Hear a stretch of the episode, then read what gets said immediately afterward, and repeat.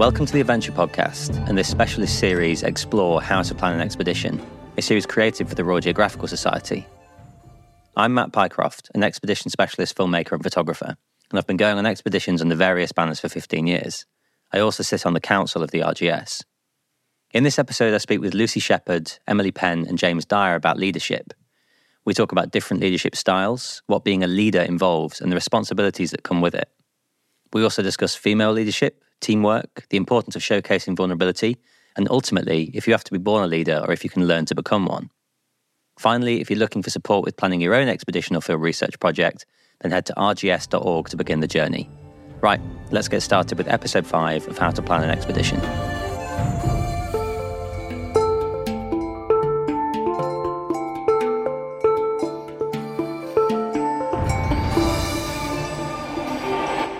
Please, could you begin by introducing yourself? Tell me who you are and what you do. My name is Lucy Shepherd, and I am an explorer. I've been doing expeditions um, for over 12 years now. I was, it wasn't like I sort of grew up in expedition uh, family. You know, my parents weren't explorers or in the military. They weren't even, you know, didn't even know what the Royal Geographical Society was at that stage.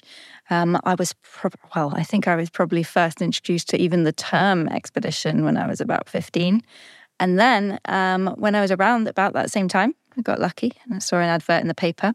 That advert was from the Royal Geographical Society, and they used to do then back then they used to do really long expeditions, uh, and it was a bit competitive. Only ten people could get on this thing, and I applied, went through the interview process and um, training, and learned how to fundraise and got in.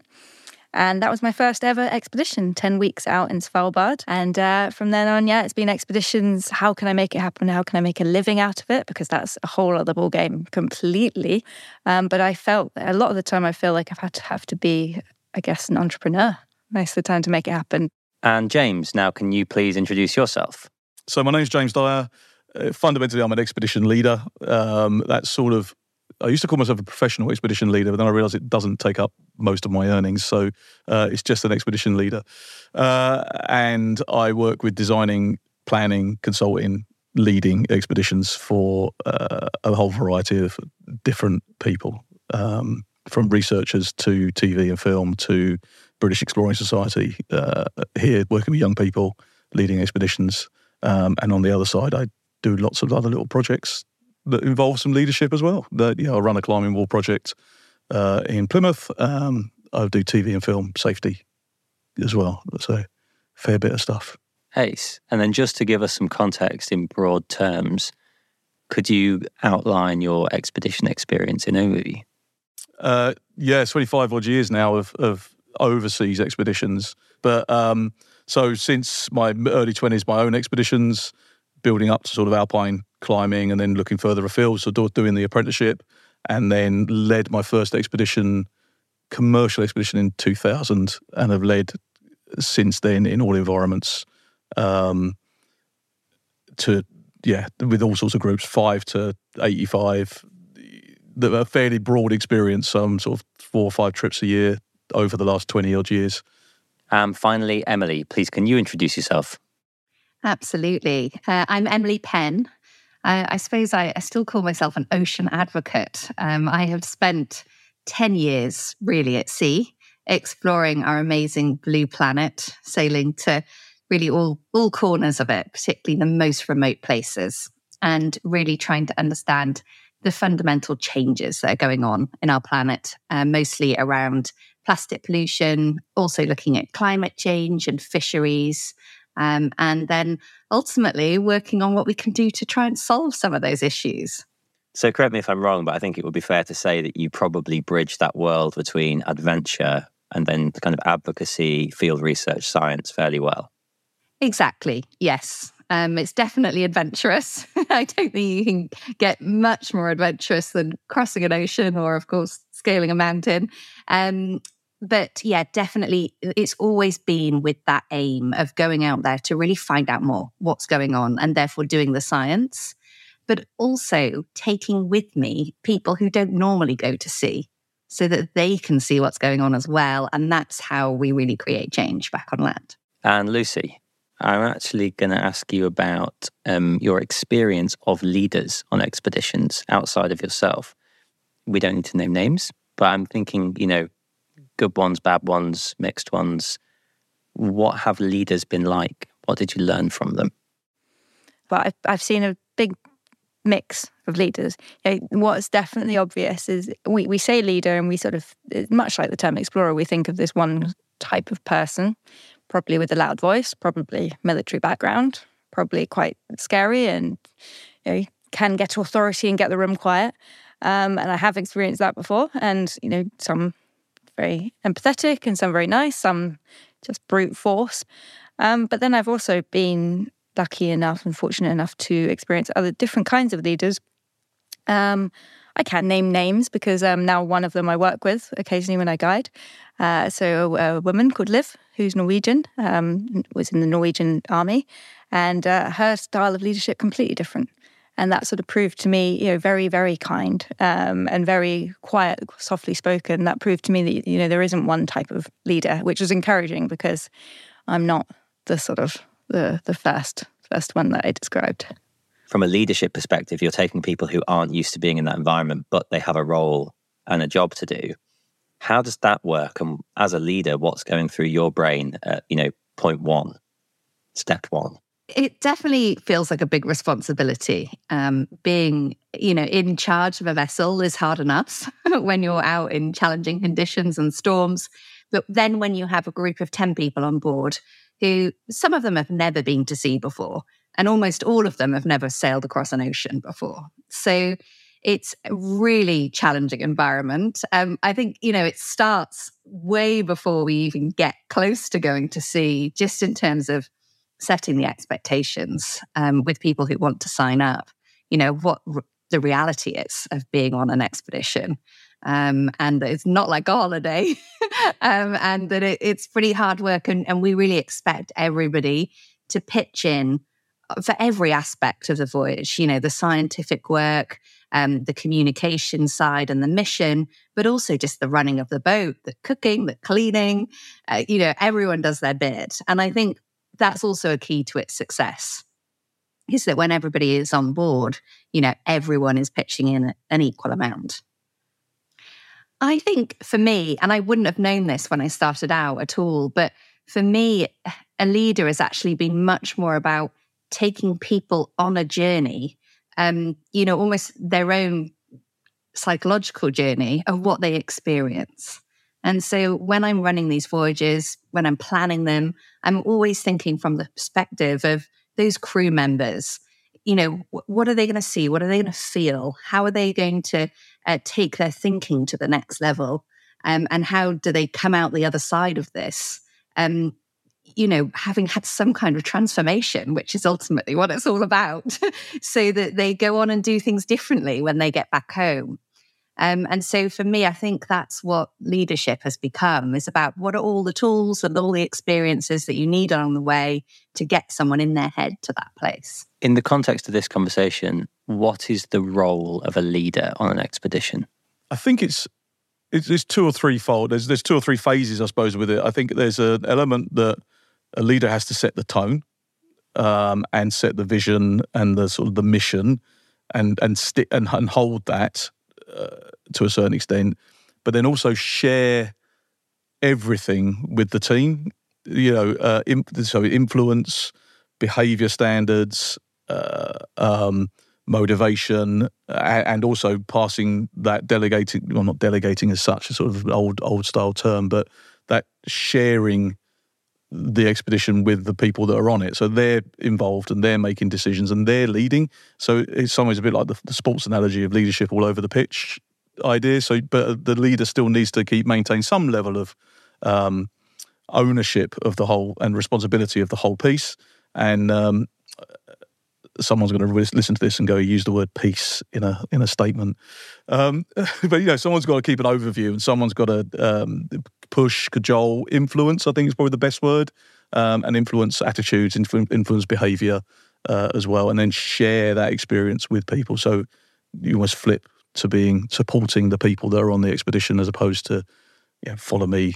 Sometimes you do have to step in the front and go, put your feet in my feet, you know, my my snow holes or whatever. Ace, and what is the role of a leader on an expedition as you see it? I think the lo- role of a leader is to inspire, well, to get the best of, out of everyone, get everyone to unlock their best potential and identify what everyone's very good at in order to keep them going towards a common goal. That common goal might be your individual goal or it might be the team's. Um, so figuring that out at the start is is important. And I think I think your role, a big role as a leader, is to be a counterbalance. So what I mean by that is you can be a bit like an emotional counterbalance. So let's say something terrible has happened, that day hasn't gone so well, the team's morale is bad, you haven't found bug that you've been looking for, I don't know, you haven't got as far kilometers as you needed to. Um, you as a leader have to be the opposite emotionally emotionally status so you have to uh, right no tomorrow's going to be good this is let's debrief let's okay why didn't this work but it doesn't matter it's not all bad a bit of optimism goes the other way as well. So if if your team sort of you just done you double the distance that you decided to do, everything's going well, you've climbed a massive mountain that you didn't expect to climb, everyone's happy. Um, but then role of a leader counterbalance is no, let's not get ahead of ourselves. We need to stay focused. We need to think. Uh, sort of, we did very well, pat on the back, but let's let's, let's think of the job in hand because ultimately, you know, just like uh, when you climb mountains, Everest, everyone knows get to the top. So often the most accidents happen when you get down. So I think counterbalance as a leader is very important. So is a leader just a leader? Is the job to be in charge, to tell people where to go and what to do, to deal with their problems and issues, to, to marry the team together? Or does a leader hold multiple roles and responsibilities? Absolutely. Um, I think multiple. Uh, you know, and, and first and foremost, it's just keeping people safe. You know, so there, there, there is a big element of that that has to come before anything else. Um, and so you need to be able to, um, what I like to call, you know, keep your head out the boat. You can't be too focused on what's going on inside the boat because you've got to keep that big picture. You've got to constantly be thinking about the weather, about where you're going, about all of the external factors that are going on, and making sure that, um, yeah, if people aren't safe, then you, you know, you can't really get started. So, you know, that, that's fundamental. Um, and you need to sort of, I suppose, make sure you have all of the right ingredients. Um, and that that starts well before you get to sea as well, making sure that you've got all the right people on board um, and all the right equipment. Um, and the amount of planning and preparation, as you know, that goes into these these voyages. You know, I often kind of think that getting just to the starting line is the hardest bit. And when we think about expeditions in the context of these conversations, you've got everything from a guided trip with lots of young people who have very limited experience through to kind of elite level practitioners, you know, four or five people, top of their game, who function as a cohesive unit. Do you think all expeditions need a leader? Can leadership be fluid? How does it work? Hmm, that is a good question. Um, I think leaders can change during the, the sort of process, the days, uh, depending what you're doing. So, um, but I think, I do think on every expedition, you, you can assign, you should assign leaders, uh, but one day may vary for the next because one person might have a better skill set for the sort of whatever task is in hand one day. Um, but you need to state that and make that clear that that's what's going to happen prior for, to leaving. Um, yeah. Otherwise, you it all need to be on the same page. I think that's very important.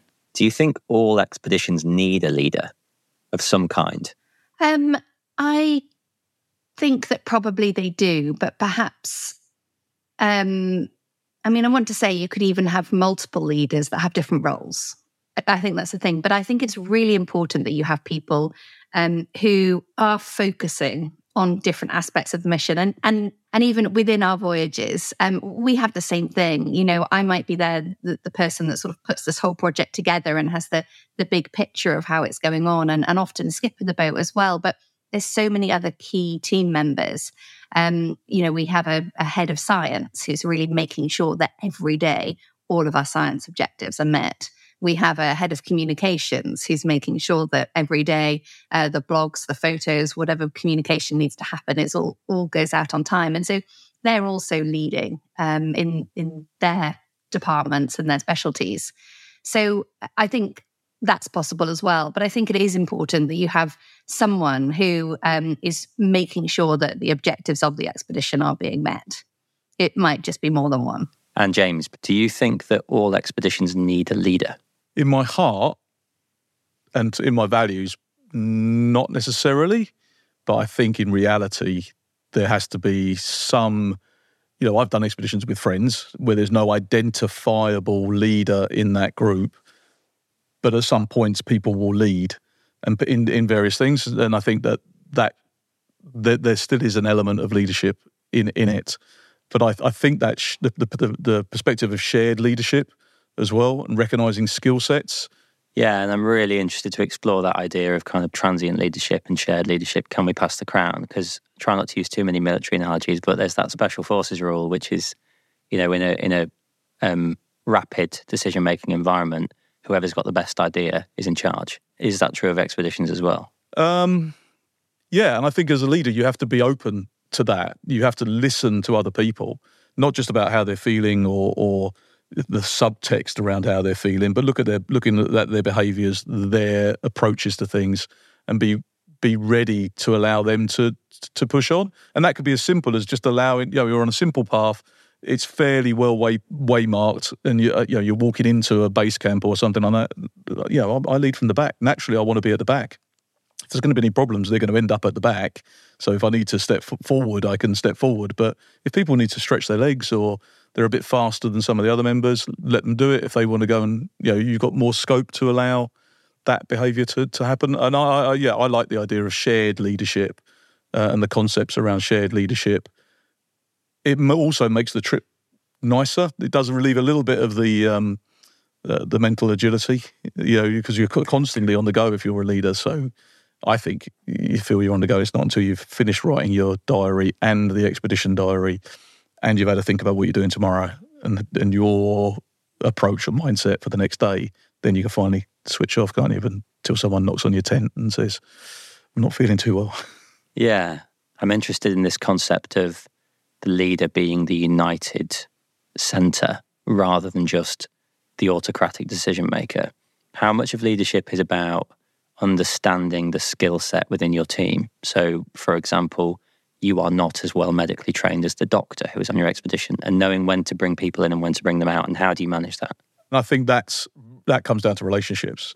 And i think building those relationships from the from the very beginning understanding uh, people understanding their motivations at a deeper level and trying to understand their character helps you as a leader to then go what, what does this person need? And in some ways is that service leadership concept. So we're talking about shared leadership but there's also the service leadership that a leader sits underneath in some ways, but that comes from building good relationships, developing trust, you know, understanding people, emotional intelligence, you know, and then having another skill set. This is maybe maybe a little bit more, you know, practical uh, um, skill set in terms of setting a, you know, how you approach the day, how you brief people, what information you give them, what information do they need, what's their capacity for, for the information you might be giving and what's their capacity physically and, and mentally in terms of mindset and, and, and physical um, uh, issues from wherever they come from. But building those relationships, understanding people, crucial. Yeah, absolutely crucial. Probably the biggest part of it, to be honest. Yeah. And you you talked about, you know, kind of sharing everything, being a part of leadership. When it comes to honesty, how much do you have to be careful with how much is shared, whether you're working with a really inexperienced group of young people or an elite set of mountaineers, scientists, medics, etc. Do you want to give them everything, or are you, are you occasionally selective with what you share with certain individuals? I think that sits in your sort of leadership prerogative, doesn't it? To go, actually, they may need to know this now. They may not need to know this at this point. Um, I do find that sharing your thought process with people is quite useful. Like, this is what I'm thinking. Not, not I've got a definitive. This is sometimes you do, but sometimes it's okay. case. This is what I'm thinking. Where's the suggestions? Can anyone suggest? And therefore, you can release a bit more information or withhold a bit to see what you might get to help you make a decision. Because on top of relationships, the second, probably most important part of leadership is that decision making process. So whether it's professional judgment, situational awareness, those sort of areas, but making decisions. So yeah, so sometimes withholding information is important, and sometimes you have to. You know, you have to withhold some information, um, and sometimes you can share more and get ideas and you know get other people, and they, then again that helps people buy in to being part of that team. And when does leadership start and end? You know, is it day one in the airport and day twenty in the airport? Mm, I think leadership starts from the the sort of seedling of the idea. Definitely, um, I think one of the big qualities that you have to have as a leader is um, getting other people to visualize what the goal is and what it's going to look like. You you have to have the same expectations. Otherwise, I mean, I've been on trips where you you think everyone's on the same page, and then one person wants to go go go in a different way, uh, and that just doesn't work. So you have to manage expectations. Um, you also have to be a very good persuader. Leadership is an incredibly complex topic, but there are literally thousands, probably hundreds of thousands of books written on the subject. Some good, some bad, some relevant to this conversation, some not. But when it comes to expeditions and fieldwork specifically, what would you say are the defining characteristics of a good leader? I think there's three, first of all, that for any leader that I think stand out to me that I try and bear in mind all the time. Um, and that's compassion, grit, and grace. Um, compassion because we need to be able to put ourselves in every team member's shoes. Um, when we're talking about expeditions, they're often multi day, if not multi week, months. Um, everyone's going to have, or most people will have a bad day at some point um, and need a leader to, um, and the team, but to help them through and understand where they're coming from and understand problems and issues so that everyone stays together. Uh, grit, I mean, grit can be taken as a number of things, but uh, how quickly can you get back up after being knocked down? And grit also emotionally as well. You know, a good leader, I think, has to has to be able to be mindful of their emotions, mindful, and have very good self awareness as well. Um, and then was the last one? Grace. Grace, I think, is is often overlooked, um, and that's one I try you know, try to use quite a lot, and grace will get you a long way. But then when we're talking about field work as well, I mean, obviously we all need to have a skill set so we can earn respect and have trust. Uh, but then it's important to know, you know, as a leader on these expeditions, you don't have to be the best at all the different things because that's why you have a team. Otherwise, you'd be on your own. Um, so you have to, uh, yeah, a good leader can identify what different individuals are good at. Uh, and that also comes out what you said. Um, when does a leader start? Well, that comes about picking the team because a good leader can pick a good team um, for reasons of their skill set, but also how are they going to blend and how. So you have to be quite good at, I suppose, um, yeah, character, you know, judging characters and things like that. And Emily, what do you think makes a great leader? I think you do need to have um, s- sort of authority in your field. Um, so you need to have walked the walk. And it's hard to sort of become a leader overnight. You know, I think you, you need to have had that experience that others around you can sort of say, oh, yeah, okay, they know what they're doing. You know, they've proved themselves, they've done it before. So I think that's a, a really important piece of it. I think you also need to be a good people person. Um, you know, so be able to relate to those around you, what they're going through, uh, you know, try and put yourself in their shoes, think about the experience that they're having. Um, uh, you know, I think is is absolutely fundamental. Um, probably a really good multitasker and uh, just able to juggle a lot of balls. Um, you know, and make sure that things aren't getting dropped. So, in your opinion, what makes a good leader? Also, what makes a bad leader? I think a good leader for me is someone who's authentic and is based in their ethical values. A bad leader is that toxic, what we might consider a toxic leader that doesn't understand themselves particularly well, uses very simple theory, potentially in the wrong place, and is very much more focused on them as the leader as opposed to how do I get the best out of this team so I have to ask the counter question, and I, I'm guessing you won't give specific examples, but what makes a bad expedition leader?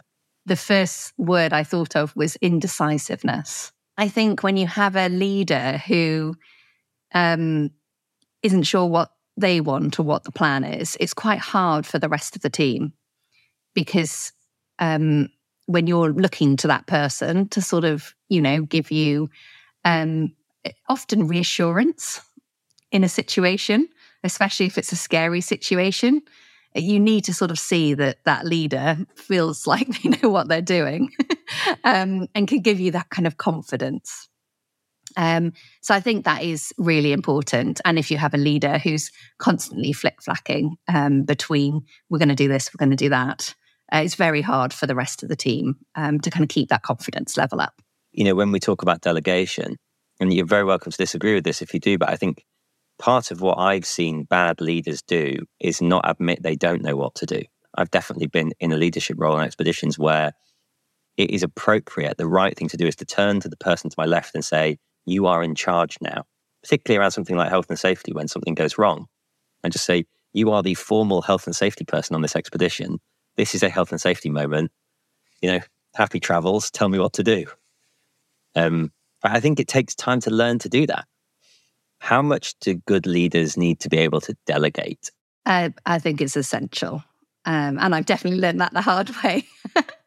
I, I think um, that I'm, I think, constantly on the lookout, you know, back when I was doing my expeditions and now with the work that I'm doing on land, you know, constantly looking for those brilliant people um, to bring into the team that you just think, yes, I could um, really delegate a good chunk of this project or a whole project, you know, to, to different people. Um, and I, I think it's essential, especially to be able to have impact and scale in any way. How much do you think it's essential to have some form of rapport with the people you're traveling with already? To have that maybe trust, mutual respect, understanding. I think it obviously can be made in the field, as it were, but if possible, should we look to develop those relationships before we get out there?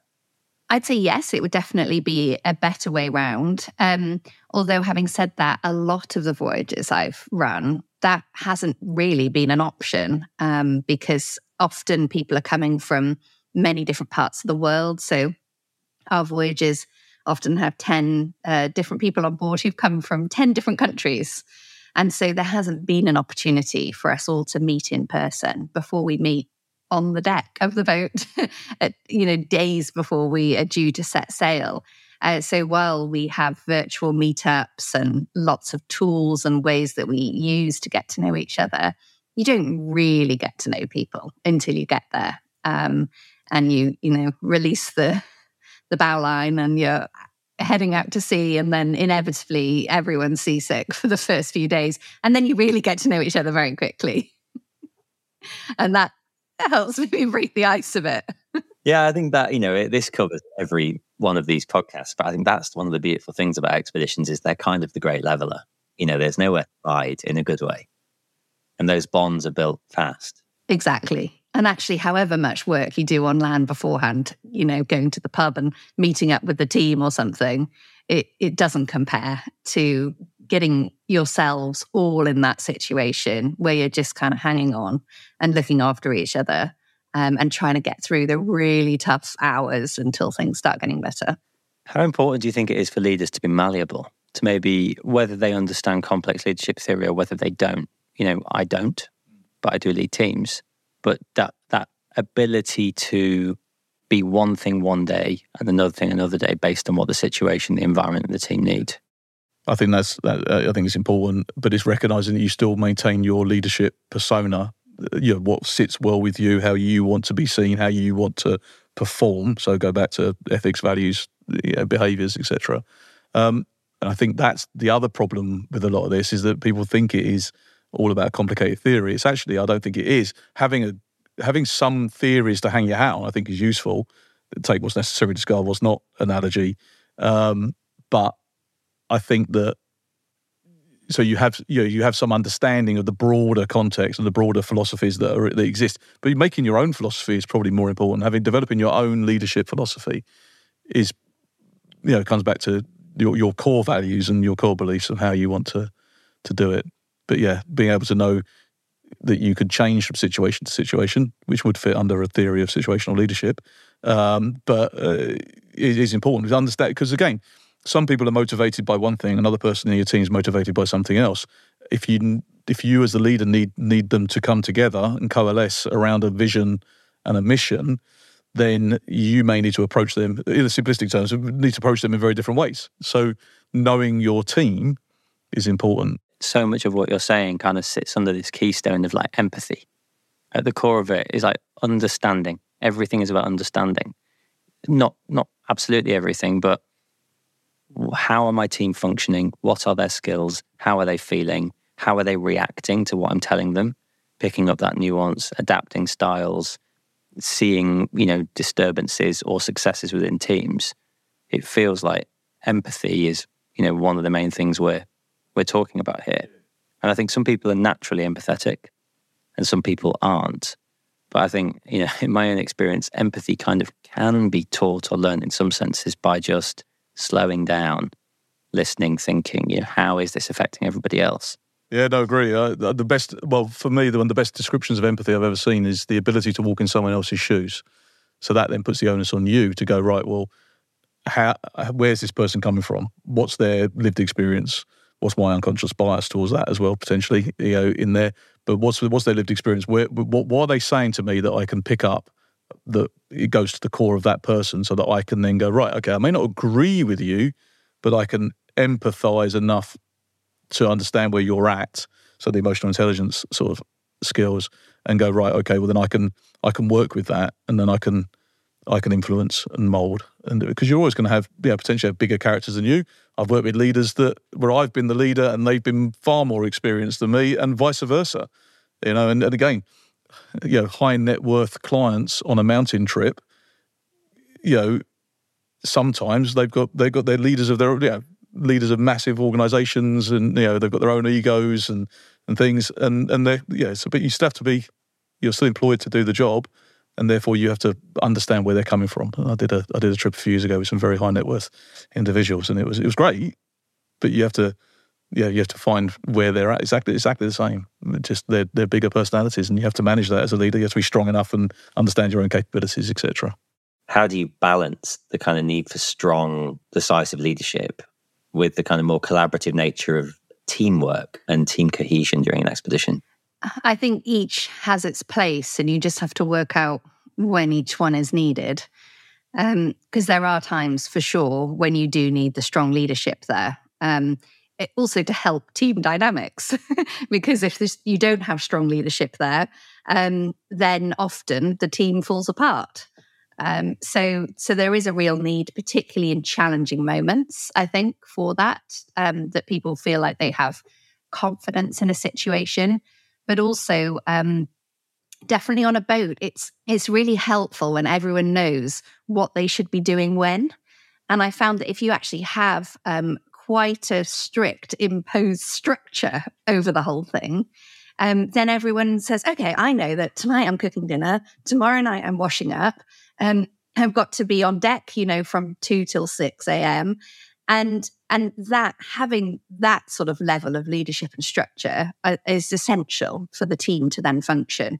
And then everyone feels like they're all pulling the same weight as the next person. And so it doesn't sort of rock the boat in, in that respect of the team dynamics where someone feels like they're doing a lot more than anyone else. Um, so there's certain elements where I think that leadership is essential for the team to function. Um, but then at other times, really letting um, others take the lead. And I think one of the things I love about sailing and why it's hard to ever replace it with, you know, other ways I've I've tried to do similar experiences um, where, you know, sort of development and leadership experiences.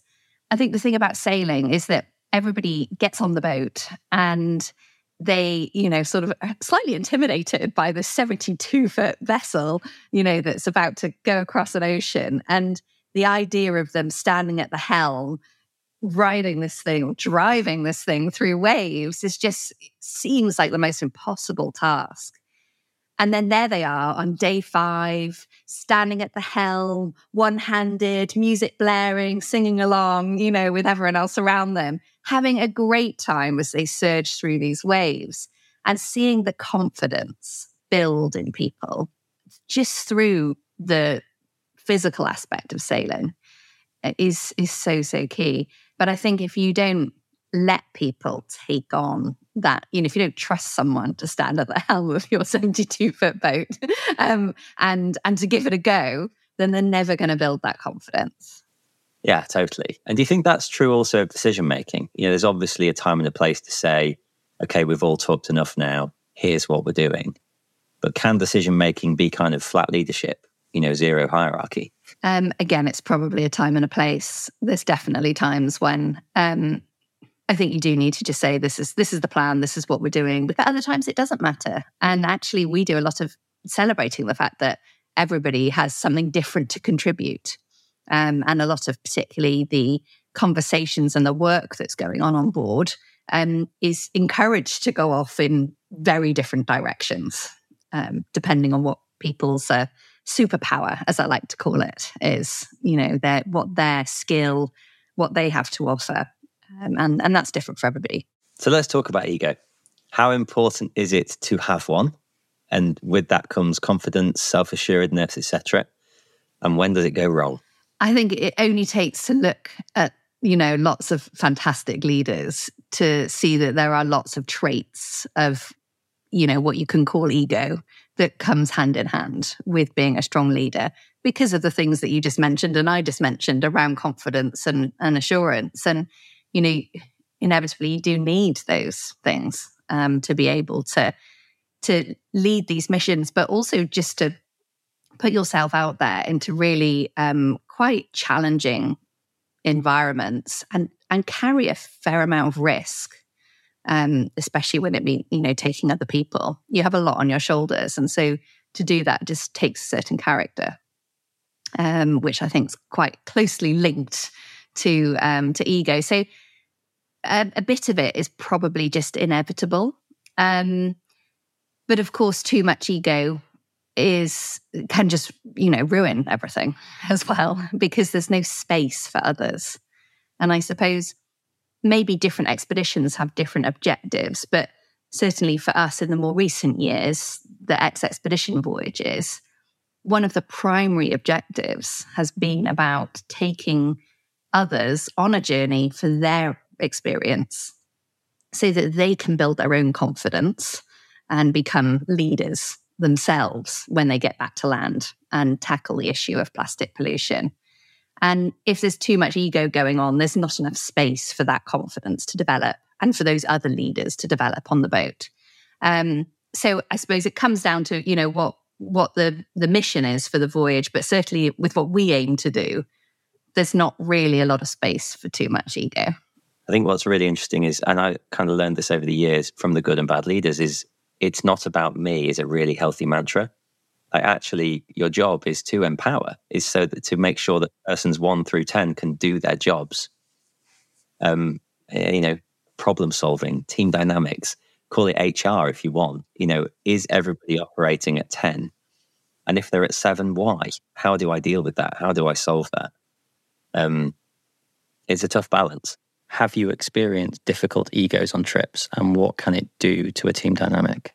Oh, yeah, of course. Um, egos often come in the world of adventure, don't they? Um, and egos, I think, it isn't all bad. That's important to know. Um, I think without ego, even when we're talking about leaders, I think leaders can have ego if it's used correctly, um, because egos can be used when other people might have lost faith in the goal. Um, and the sort of leader can be the one to really believe that this is going to happen or something like that. But when it comes to overall team safety and things like that, there is no room for egos at all. Um, and I think, yeah, I think ego and confidence it can it can get quite blurry. And we we have a whole episode in this podcast around ethics and morals and how to travel well. But I am interested from a leadership perspective in how that changed the dynamic and you know, you and I have spoken before, so I recognize that I can speak like this with you. But the whole, how do you mitigate that colonial feel to a white person traveling into a country and a landscape and leading a team of local people? Definitely. I mean, you've got to do your homework beforehand. Uh, you got to know what you're going into and put, you know, it doesn't happen. I don't think you can just rock up and go over. You've got to put time um, passion and commit to these places and you spend time there beforehand. You don't just expect to turn up, pluck some people who live there off and then go off in the team. You know, I didn't do that and you can't do that. And you have to sort of build these relationships, human beings who you know who wants to come with you, who wants to be in your team. What can they do that you can't? You know, because they they just because they live there doesn't mean they're good at every single thing in the forest. Far far from it. Um, and are you going to get on? Are they going to get on with the people, the other people? It's just it's exactly the same as anywhere. Um, but I suppose um, where the difference lies is, especially for me as a woman, um, it, it's gaining that trust and respect might take a bit longer. Um, and mm, not, mm, I wouldn't say play into the vulnerability side because a little bit I would play into the vulnerability sides to give them space. Um, you know, these guys are men, they've come from communities that are like quite different to us ultimately. And they may not all sort of be used to being led by, well, white person or let alone women, young women. And so having to sort of um, give, I suppose, I suppose my process, if I think back, was make uh, people safely make their own mistakes and um, be able to sort of talk about that and how can you can then come in and sort of say well have you tried this and that gradually you can without going all guns blazing into the scenario of a team you can um, get the team to go in one direction. And also, I think it's so important, just as anything, is making allies with certain individuals. You know, who's who's the person that everyone's look up to? Is is it the sort of elderly, wiser, wiser owl, or is it the stronger guy who everyone sort of admires? Uh, do you and him or her have a good um, relationship that then you can work together and sort of uh, get the other team to sort of follow um, and make decisions. And uh, I think uh, it's important for in any team and those teams for everyone to feel uh, part of it and everyone to feel that this is their expedition um, and to feel uh, heard and listened to and be able to express their worries. Because the big, the hardest thing, and I did get there, it, but it takes you know when other people when they're struggling. Again, you've talked about egos. You you don't want egos in the team, especially because egos mean that people might not express their problems to you, uh, and you need it takes a little bit more um, work to make sure that the local people who sort of want to put up this, you know, they want to put up this front of being really good at everything, and they're very, very tough people. so they probably won't make a fuss, but you need them to make a fuss about the little things, or if they're uh, not getting enough calories, or their feet are rotting, or whatever it might be. So having to have that relationship with that trust of um, knowing that they can show weakness is important. And I think I personally do that by showing weakness at the start. Um, so I said, you know, I'm, I show this vulnerability and sort of want them to sort of help me. That's part of the process, I suppose, so that they can come to me at a later date if they need me, and always checking in. Um, but there's also the other side where you have to show that you are capable as well. So, you, yes, you show your vulnerability, but I also got to show my strength.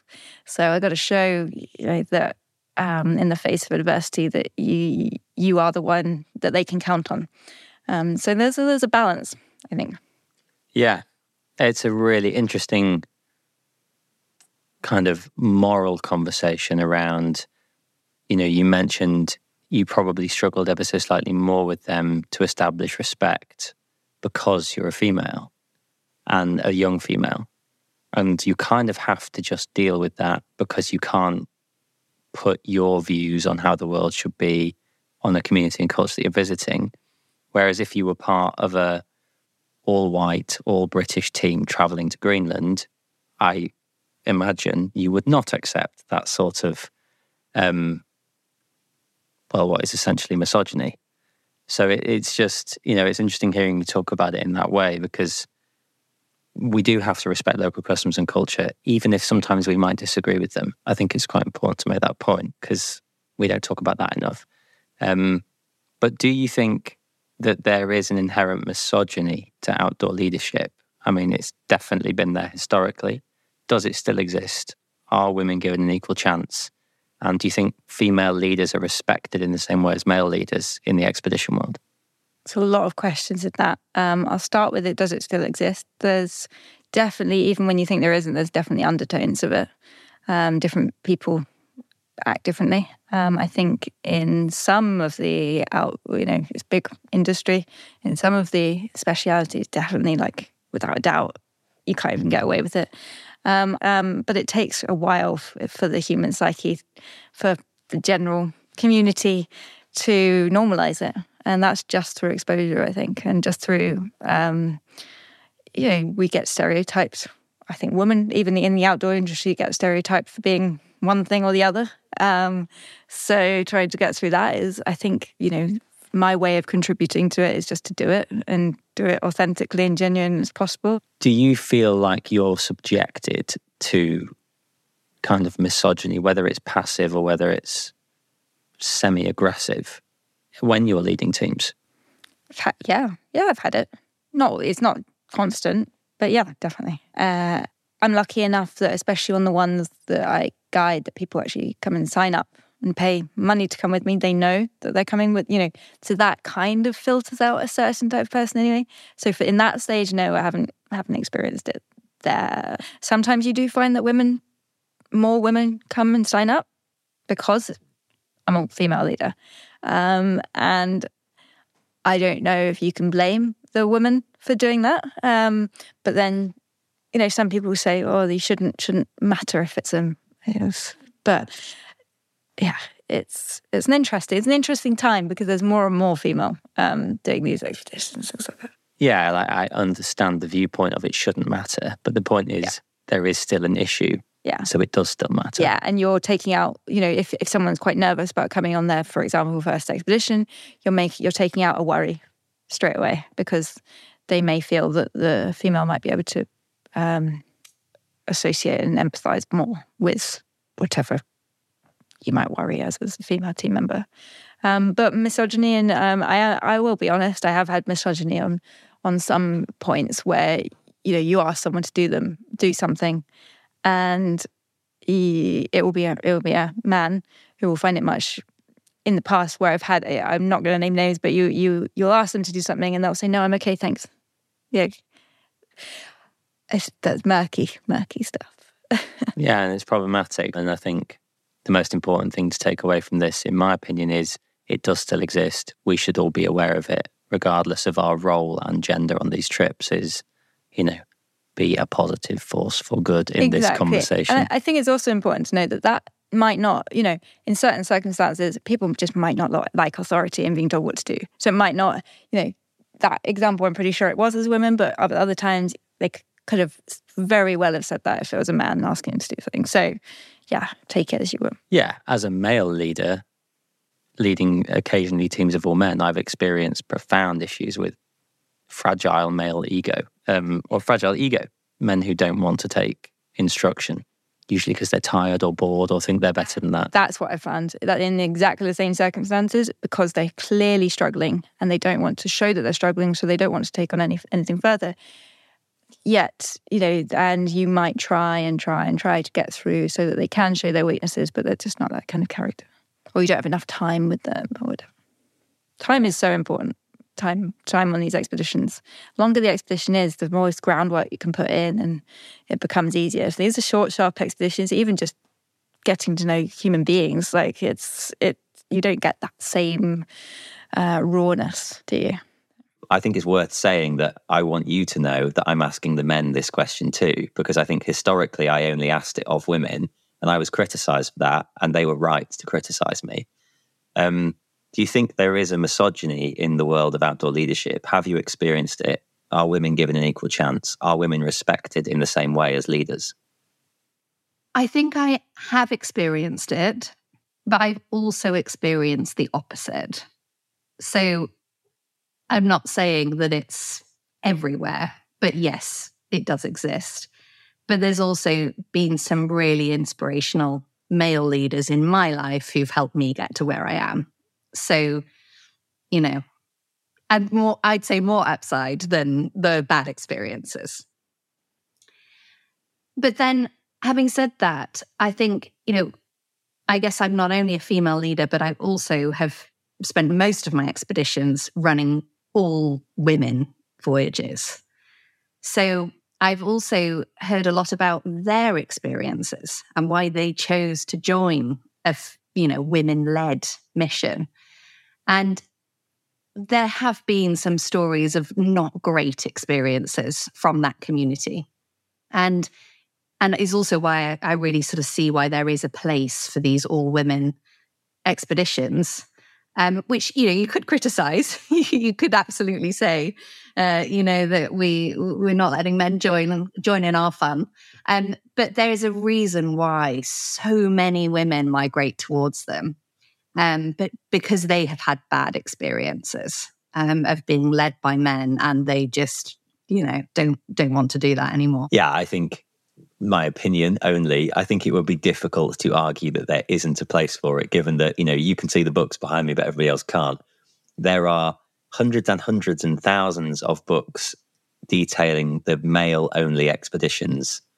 And I think, you know, largely those were male only by design that have gone on for centuries. Like, I think, you know, and I use this term deliberately flippantly, it's okay for women to have a turn at doing that, you know. And I think you're right. Like, there's huge power in it and I, th- I think so. I've done some mixed voyages and some all women voyages. And the big difference that I've noticed is that there's often times when the team naturally falls into sort of gender stereotypical roles.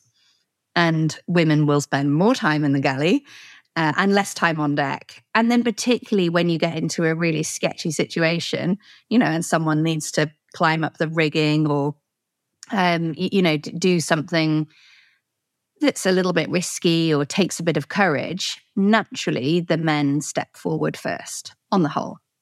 But then you find you're in the same situations with a group of women on board and there's no hesitation. And you've got someone at the mast, everyone pulling down sails, you know, waves going over your head. Um, and, you know, everyone just sort of gets on with it. And and then that changes the experience for them because they come out the other side then knowing that they could do the tough times, uh, which otherwise they might have not had an opportunity to do. It's very generalization, but it's definitely something I've observed. But I wonder to what extent actually there is an inherent sexism around men stepping forward to be big, brave, and strong, or actually just on the male led expeditions I've done, generally the men still do that. I still do that. And I, I recognize that there might be an issue there that I need to deal with. But I think actually the men like being big, brave, and strong and taking on the tough challenge. They want to climb. They want to climb the mast or the rigging. I don't think they're considering whether or not the other women do or the other men do. They want to be the hero. I think it's ingrained in, I'm not going to say men, I'm going to say male culture which is something I'm trying to think about very differently. It's ingrained in male culture to try to be the hero. Um, that can be really dangerous on expeditions in lots of different ways. Don't be a hero is like rule one. Absolutely. And I think you see that much less in women. Is that the case? You don't see hero games being played? Not really, no. No, that is probably one of the. Now you've said that, and I think back to various experiences, that could be one of the biggest differences. Must be really nice. it definitely is a very supportive, um, feel good environment on an all women's trip. Not that you don't get that on a mixed trip, but there's something about it that maybe um, also people are a bit more vulnerable with one another, let their guard down a bit more. And so those bonds that you mentioned earlier just do form even faster uh, than they would with a mixed crew. Are there any kind of unique toxicities or issues with all female teams? I think um, from the outside, so many people, um, you know, might write something on, you know, Facebook comment or something saying, "Oh, that's going to be a bitchy time," or, um, you know, some some kind of comment like that that they expect.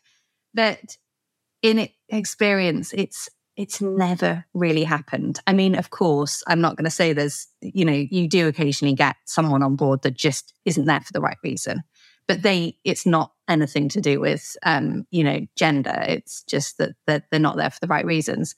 But um, in terms of the fact that it's all girls and that any, and maybe it's because there's no boys around, there's, you know, less reasons for any of that kind of friction. Um, and everyone's just there in a kind of really safe space um, and supports one another. And, and I guess everybody has a different experience of it.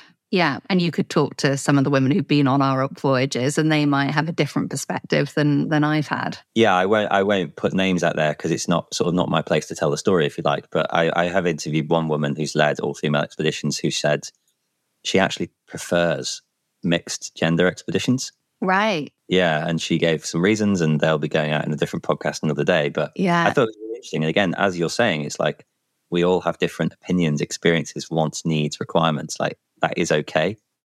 And James, do you think there's an inherent misogyny to the industry in general? Do you think that women are underrepresented and mistreated as leaders? Um, yeah, uh, generally, I think so. Um, so I'm quite heavily involved with inclusion in in the outdoors, both from sort of disability inclusion uh, in expeditions and and young people.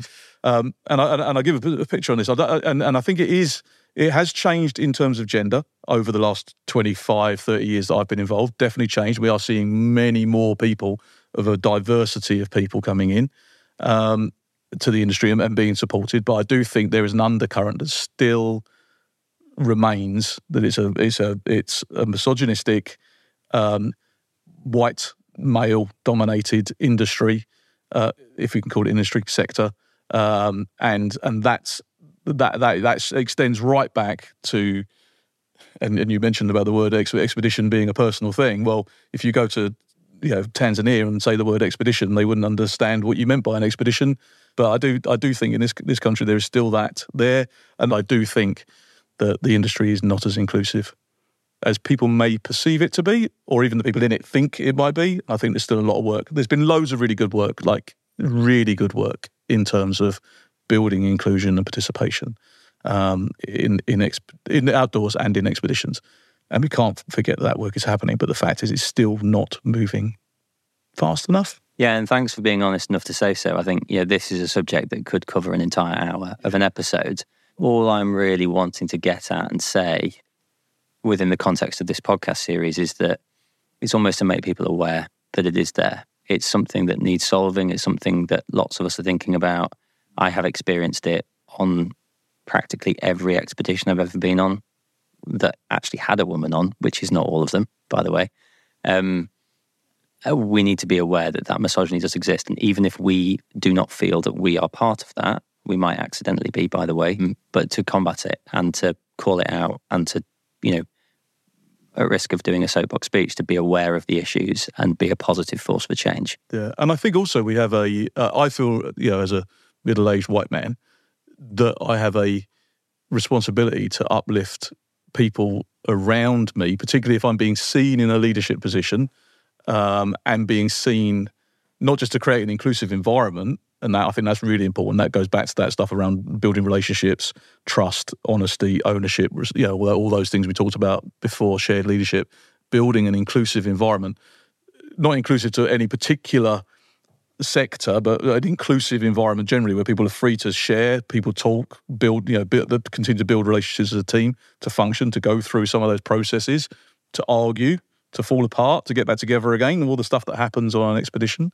Um, and you know, I think we we have a responsibility to uplift as many people around us as expedition leaders or planners or or, or deliverers of expeditions as, as well, from whether it's range of backgrounds, uh, ability, or gender. Yeah, and part of this I think comes down to like equality of opportunity, which feels like it should be a given, but it isn't.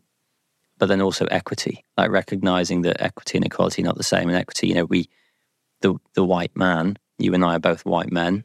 Um, it is easier for us in this industry. That is just a cold hard fact. And so actually saying, well, we want to put a female leader in, you know, we want to put a Bengali leader in, etc., because we need to create visibility for these people. Because ultimately, people are inspired by people who look like them more often than not, and you know that's something I think we all could look to look to work on.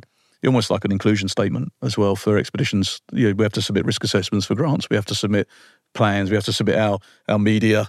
Actually, there should be maybe there's an inclusion statement. And some expeditions, and we have to recognise that inclusion isn't about always including. It's about the right inclusion at the right place, isn't it? To a certain extent, you know, could could we take somebody who who uses a wheelchair into the jungle environment absolutely could take them in. What could they do there? Well, that's about their capacity and about their level of function. And that's a really nice segue into this whole thing around understanding your team as a leader, understanding your team, their competences, their issues, and knowing how to create a team that functions given the people in the room, people on the trip. How do you do that? How do you understand who's who, what's what, and issues, pros, cons? Uh, is getting as much information about the people as possible from them, as honest as possible, uh, knowing that people won't necessarily tell us everything in, in that stage. So whether that's about capability, medical issues, physical, you know, it's the old uh, how well do you swim, strong, medium, or weak? And everyone always puts strong because yeah, if we don't want to be not included in the expedition. um, but and we're all guilty of that, I'm sure.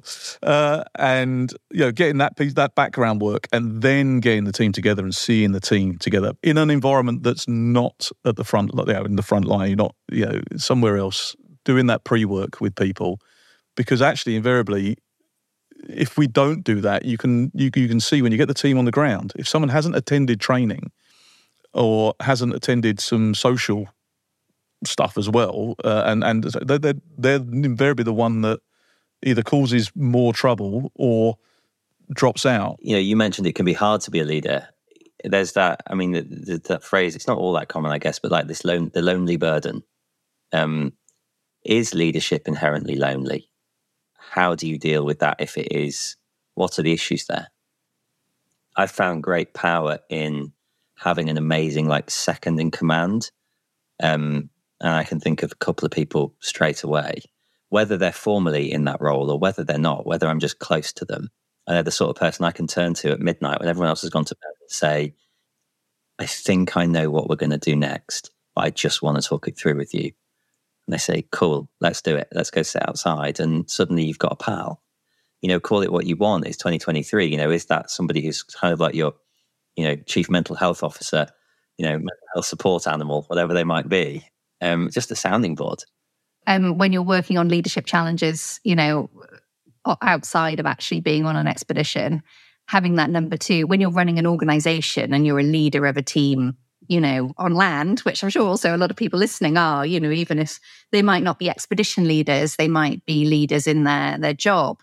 Um, I think having being able to have someone you can sense check your decisions with uh, is so valuable and just helps you almost kind of, I think, move faster. Uh, you do less mulling around in your own head, think flick flacking between should I do that or should I do that, um, and you can just kind of make a decision and move on.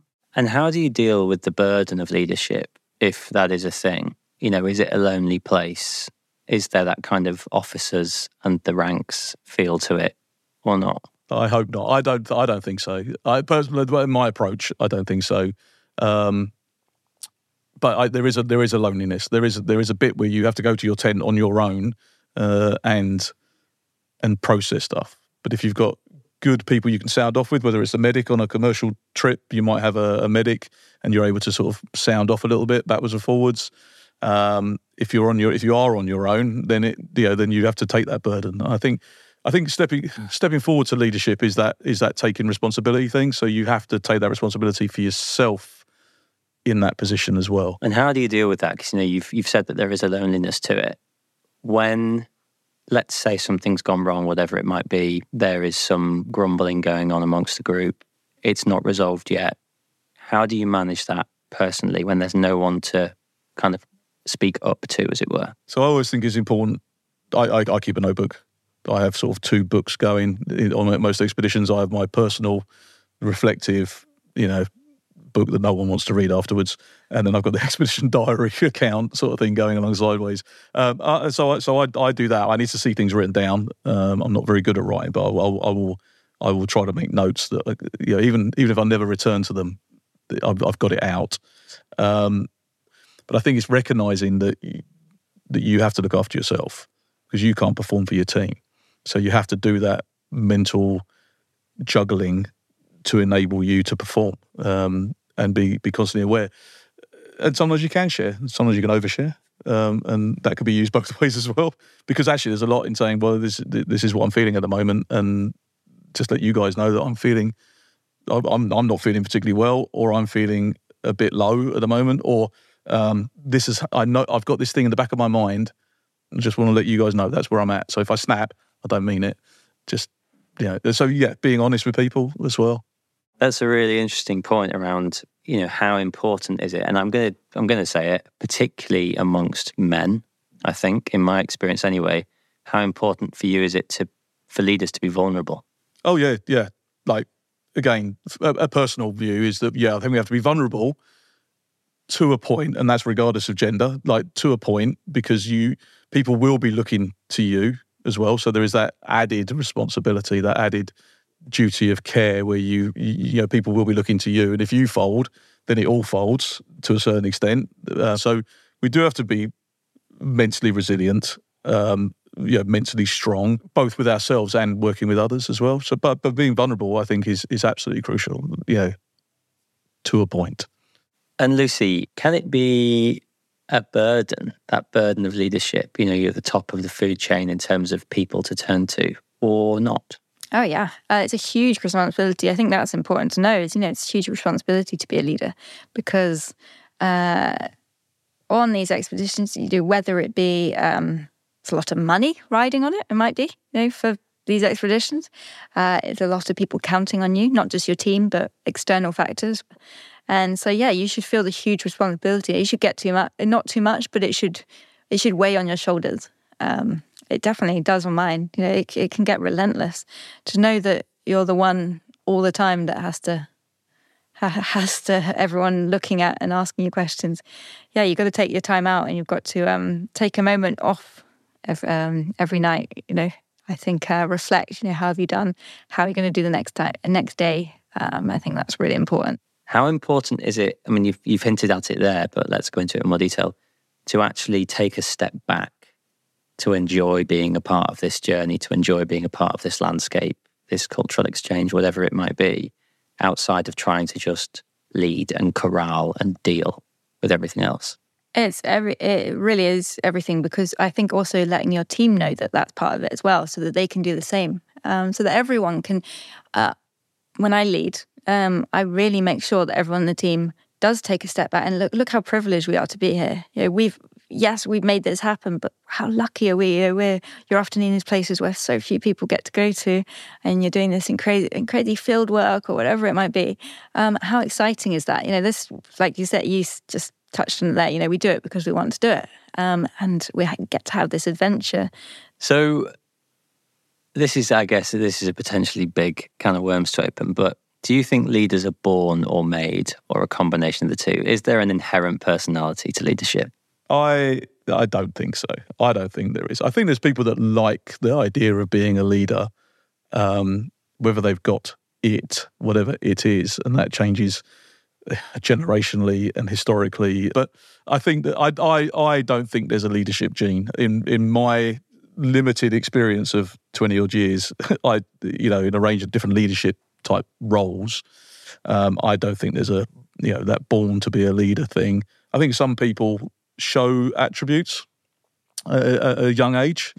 On the flip side, can a leader be made? Yes, but you can't form a leader.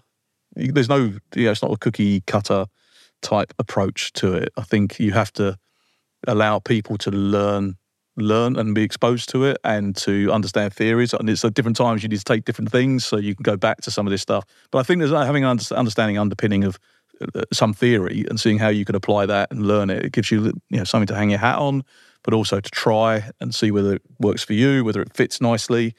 So I do think there's much more in leadership around your values, behaviors, actions, attitudes, uh, you know, your your your human traits, um, better than sort of soft skills, I suppose.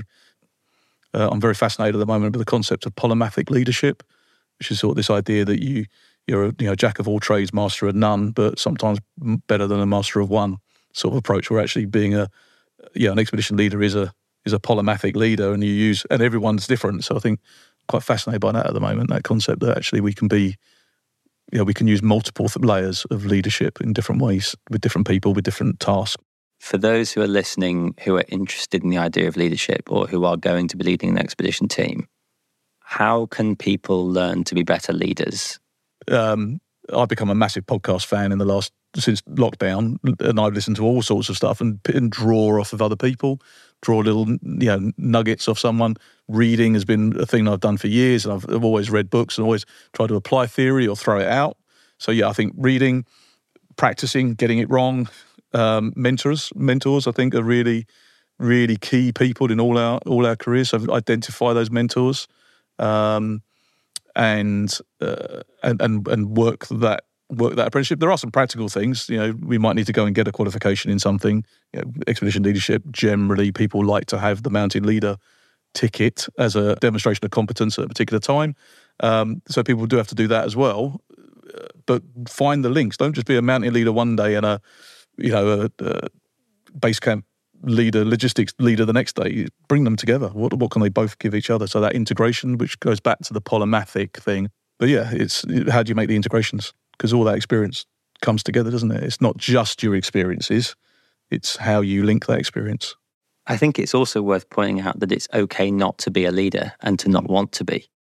Lots of people do not want to be the leader but they do want to go on expeditions. And I think, you know, given the percentage possibility that there's lots of people listening to that, uh, to this who don't want to be a leader, what advice could you give to somebody when it comes to like working to a leader? What makes a good crew member? I mean, I think, of course, um, try to sort of make sure you're on the same page as as your leader. So, not saying don't give feedback, but you know, also just respect the fact that the leader is the one that is also in that position of responsibility. And I think there does need to be a certain level of respect for that, that um, it can be really uncomfortable being the leader. Um, and when things are really tough and really challenging, you know, you, you just have a lot on your shoulders. And and I think, you know, for crew members to appreciate that, especially if they're the ones that say, I really wouldn't want that level of responsibility, you know, to be able to just um, acknowledge it um, and, and realize that it's a really tough position to be in um, a lot of the time as a leader. I, I think that's kind of key. Um, and, uh, you know, as much as possible, I think just having a really sort of good attitude towards it. If you sort of show up and say, um, I wonder if you can help me because I want to do this and I want to have this experience and I want to do this thing is quite off putting for a leader. And I certainly still get a lot of that today, you know, even if it's just daily landing in the inbox, people looking for, for my time and energy to help them. Whereas if you flip that around, and if you have someone come to you that says, Hey, I can help you with this thing, because um, I can be a really great crew member, or I can take photos and videos of your voyage, or I can write blogs for you, or whatever your superpower is offer it to the leader, um, then you're just going to be a much, much more valuable crew member. How I'm, I'm guessing you've made some mistakes over the years um, when it comes to leadership, probably some duff calls, maybe upset some people. How did you learn from those mistakes and how do you deal with them in the moment? I think probably, you know, when you're, particularly if there is someone else who's in charge of something, making sure that you're not in any way kind of second guessing them. That's probably one of the main mistakes as a leader uh, that we can make. I think that it usually comes down to when you've got someone else um, who really needs to be making a decision or is in charge of something, and you start second guessing their decisions, um, and that can really create friction. Um, and and leave other members of the team just feeling a little bit powerless. Um, and you know, I think that's one of the kind of main pitfalls of being a leader. Um, in terms of how you deal with that in the moment, I think it's just having to realize it and admit it um, as, as soon as you can, you know, and be able to try and bring the team back together. Um, and yeah, and I think you know, for us, having regular team meetings is is really key when something is amiss um, and trying to kind of get everybody back on the same page. Yeah, and and not I've definitely been in that position before where I've just had to admit that I've made the wrong call. Um, and I think people then respect you a lot more if you can say, okay, that that was not the right thing. We're going to now rectify it um, and and lay out a plan. um, is is is probably key. Yeah. No, it's a, it's a hugely complex topic, all this, and it's, it's unsurprising that there are thousands of books written on leadership. I'd imagine that lots of people listening to this, you know, either haven't been leaders in the field or maybe are early stages of their careers in that sense, are interested in doing so. How can you learn to be an effective leader? Is it all experience? Can you do some reading? Um, good question. So, if it's something that you're passionate about, it will be much easier to be a leader. Um, I would very much struggle to be a leader on something that I didn't care about. Uh, so, I think the best leaders are leaders because they care about something. Um, but spending time with different types of people, doing different expeditions, you'll naturally know what works for you. You'll naturally, because not all leaders are the same. You want to see, okay, why, why does that, why do you like that person as a authoritative figure? Why do you do what they say, even though you don't want to do it? So, yeah, I think a lot of observation and experience and finding something that you really, really want to do and making it yours. You know, you have to take ownership of whatever project you're doing um, and don't hesitate with that uh, and be very confident that this is that's what you're going to do. But knowing it can be alienating at times, and going into it and knowing that you know, you might not be liked all the time, I think that's really important to know. Um, and being ready for that. Uh, so, um, but I think you know overall leadership is evolving. Um, just as the outdoor industry is, just as the fieldwork uh, industry is. So um, remember that and i think the best thing you can do is just just don't try to be some someone else a sort of version of yourself that you're not like just be your true leader and other people will hopefully follow and be inspired and empowered to follow through what advice would you give to emerging leaders who are going out on expedition maybe they've not done it before maybe they've been given the role as part of their leading a self-funded three-person team to go and do a piece of field research somewhere what advice would you give those people? I think a lot of it comes down to attitude. There's there's two ways you can experience any situation in life, either in a positive way or a negative way. And you you definitely see that in teams where um, the same experience will just be experienced in a completely different way, depending on your outlook.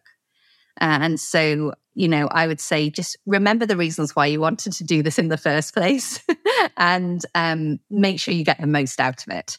It takes a huge amount of effort to put these um, expeditions together and funding and planning and all the work that you put into it. So when you get there, you might as well make the absolute best of it. Um, and, and it all just comes down to sort of choosing your attitude um, in those moments. And it's amazing how that rubs off on everybody around you. Uh, that if you can have a positive reaction to often a terrible situation when something's gone so wrong um, or you know you're you're just having a really miserable time because of the weather or whatever it might be um, if you can see the light in it others will too and that immediately lifts the mood and then that lifts your mood and it's this sort of spiral um, and the same thing can happen in the other direction. It only takes a little bit of negativity uh, to start taking things down the wrong way. Uh, totally. I think you're completely right. And it's such an important point. It's like your or one's leadership style will almost like directly influence the culture in, in, a, in a bigger way than anything else. You know, if you create and foster a culture of vulnerability by being willing to be vulnerable, guess what your team will be willing to do? Not exclusive, but they will. You know, it's yeah, a great point. And then why is it that you're so inspired by the idea of being a leader? What is it that motivates you? I think um, you know, by being a leader is often it's not always, but it's often whatever you're doing, especially if it's something that seems very, very hard, it's your idea. So it's exciting and that makes sense for you to be the leader because you're the one with the vision. Um, so for me, I find it exciting that you can get people on board, and it, I love the process, whatever it might be. Um, getting a team of people with different personalities, but they're really good at everything, and just making something magical. It really makes. I love that whole thing. Building a team around you to achieve something that was in your head is just there's nothing better. What has being a leader given you and taught you that you sort of hold on to most dearly? It's hard to choose. But one thing that comes to mind is is the community, which might be an odd answer. But um, I often feel like just the really lucky person in the middle, particularly of this amazing group of people around the world who joined me on these voyages over the years, who are now back home carrying on that legacy, creating impact, creating change. And it does feel like a really privileged position to sort of know them all um, and to have been a part of their journey. And, you know, when I see them say, uh, you know, how much a voyage was sort of pivotal in their career or their personal journey, you know, it does, that does feel amazing. And that carries on giving. Um, even though I'm not taking people out right now, I still get those little warm, fuzzy moments that come and find me every now and then. Um, so that that element of it is really special. Thanks for listening. For more information on how to get started with planning your own expedition or field research project, head to rgs.org. This podcast is hosted by Matt Pycroft, produced and edited by Laura Jaycock for Terra Incognita Publishing, and Shane Windsor and Laura Melville for the Royal Geographical Society.